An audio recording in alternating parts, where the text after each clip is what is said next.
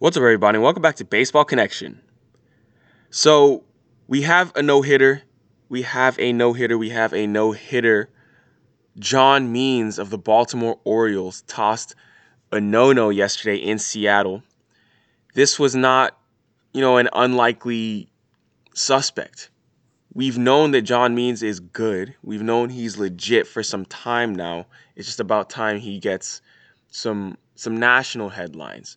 This is a guy who's the ace of the Baltimore Orioles. He was an All-Star last year, or I should say, the last time there was an All-Star game in 2019. But he's not he's not a newcomer. I mean, going back to last season, he's been absolutely lights out. And this year, he's been one of the best pitchers in baseball. I mean, he has a 1.37 ERA on the year through 46 innings. But John Means is he, he's legit.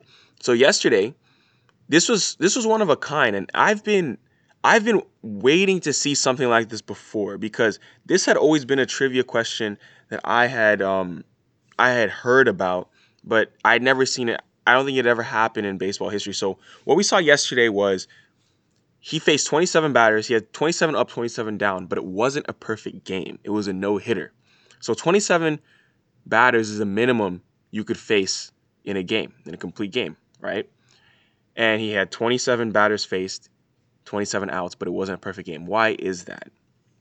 Well, let's let's look into it. So what happened was in the third inning, John Means had a had a drop had a runner reach due to a drop third strike. Sam Haggerty, a drop third strike, and he reaches first base.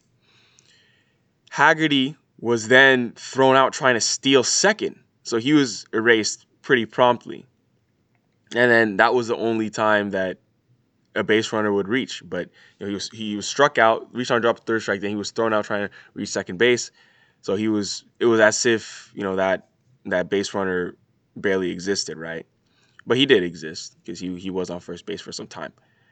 But I remember I mean, I, I'm gonna sound kind of old here, but I remember like a decade ago watching a game on TV and this trivia question came up. It was actually I was watching the Yes Network, watching the Yankees play uh, the Mariners. Felix Hernandez was pitching one time, and John or Michael Kay said he was like, "What would happen if a pitcher was pitching, and then a runner reaches due to a drop third strike, and then he picks off the runner, and then goes on to retire every, every single batter remaining in the game? Is that a perfect game?" And they talked about it, and they they both agreed that no, it wouldn't be a perfect game because a perfect game would mean that nobody reaches first base.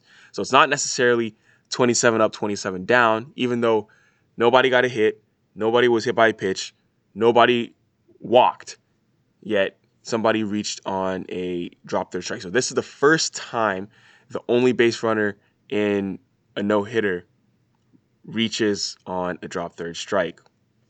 So interesting. He was very close to perfect, but not not quite perfect. But still, John Means will take the no hitter, and he's etched his name in the record books. I mean, also keep in mind we've had three no hitters so far this season, and all three of them have been very close to perfect games. I mean, th- that just shows how hard it is to throw a perfect game. Musgrove lost his on a hit by pitch. Rodon lost his by a hit by pitch. John Means lost his on a drop third strike. But um, yeah, that's that, that's just the way it goes. It's not easy to throw a perfect game. It's not easy to be perfect. But that's okay. John Means will take it, and this is a guy who's had a meteoric rise over the last three years. He was he was actually a non-prospect for some time, but then you know once he became an All-Star, we all knew who he was, and he's an Orioles ace now. He'll he'll shut down any team. He's he's not just the Orioles ace; he is an ace in baseball. But the O's get a six to nothing win in Seattle and the third no hitter already this season. We've seen some great pitching. You've seen some great pitching. But 113 pitches to get through the Mariners lineup three times. And only one ball in play went above 95 miles an hour. And that was an outlier. So that's that was Ty France's easy pop out to short. That one, that pop out went off the bat greater than 95, but everything else was just weak contact all day.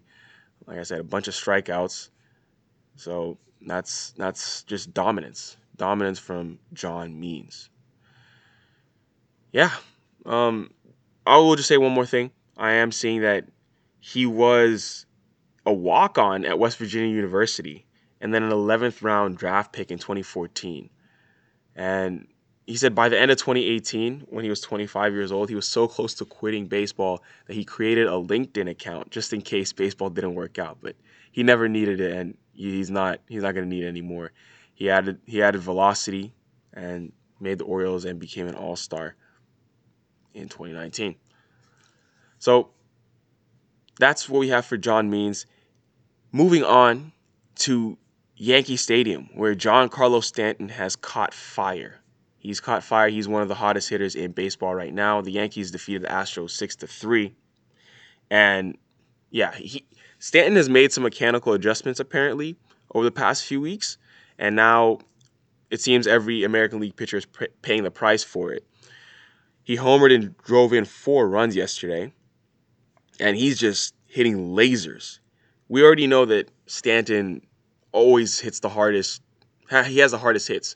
Uh, every single year, you look at the Statcast data, the hardest hit baseball is by Stanton. But it's not only that, having the hardest single hit of the year, it's the sheer number of hard hits. Like if you look at the list of 150 mile an hour plus hits or balls hit at, uh, at 115 plus, Stanton has more than like every other team.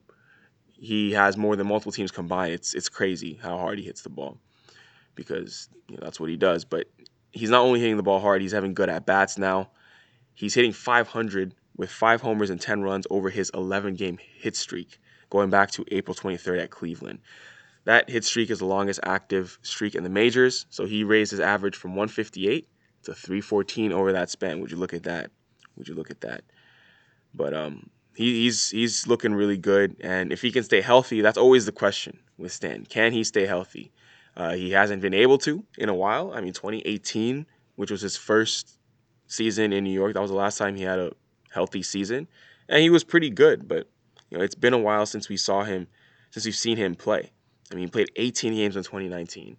Last year, even though it was a pandemic shortened season, he played 23 out of the 60 games. And this year, he's he's been pretty healthy, but can he remain healthy is a question because we know when he's healthy, his career numbers are excellent. He has a 906 career OPS. We kind of sleep on that. He also has 320 career home runs now.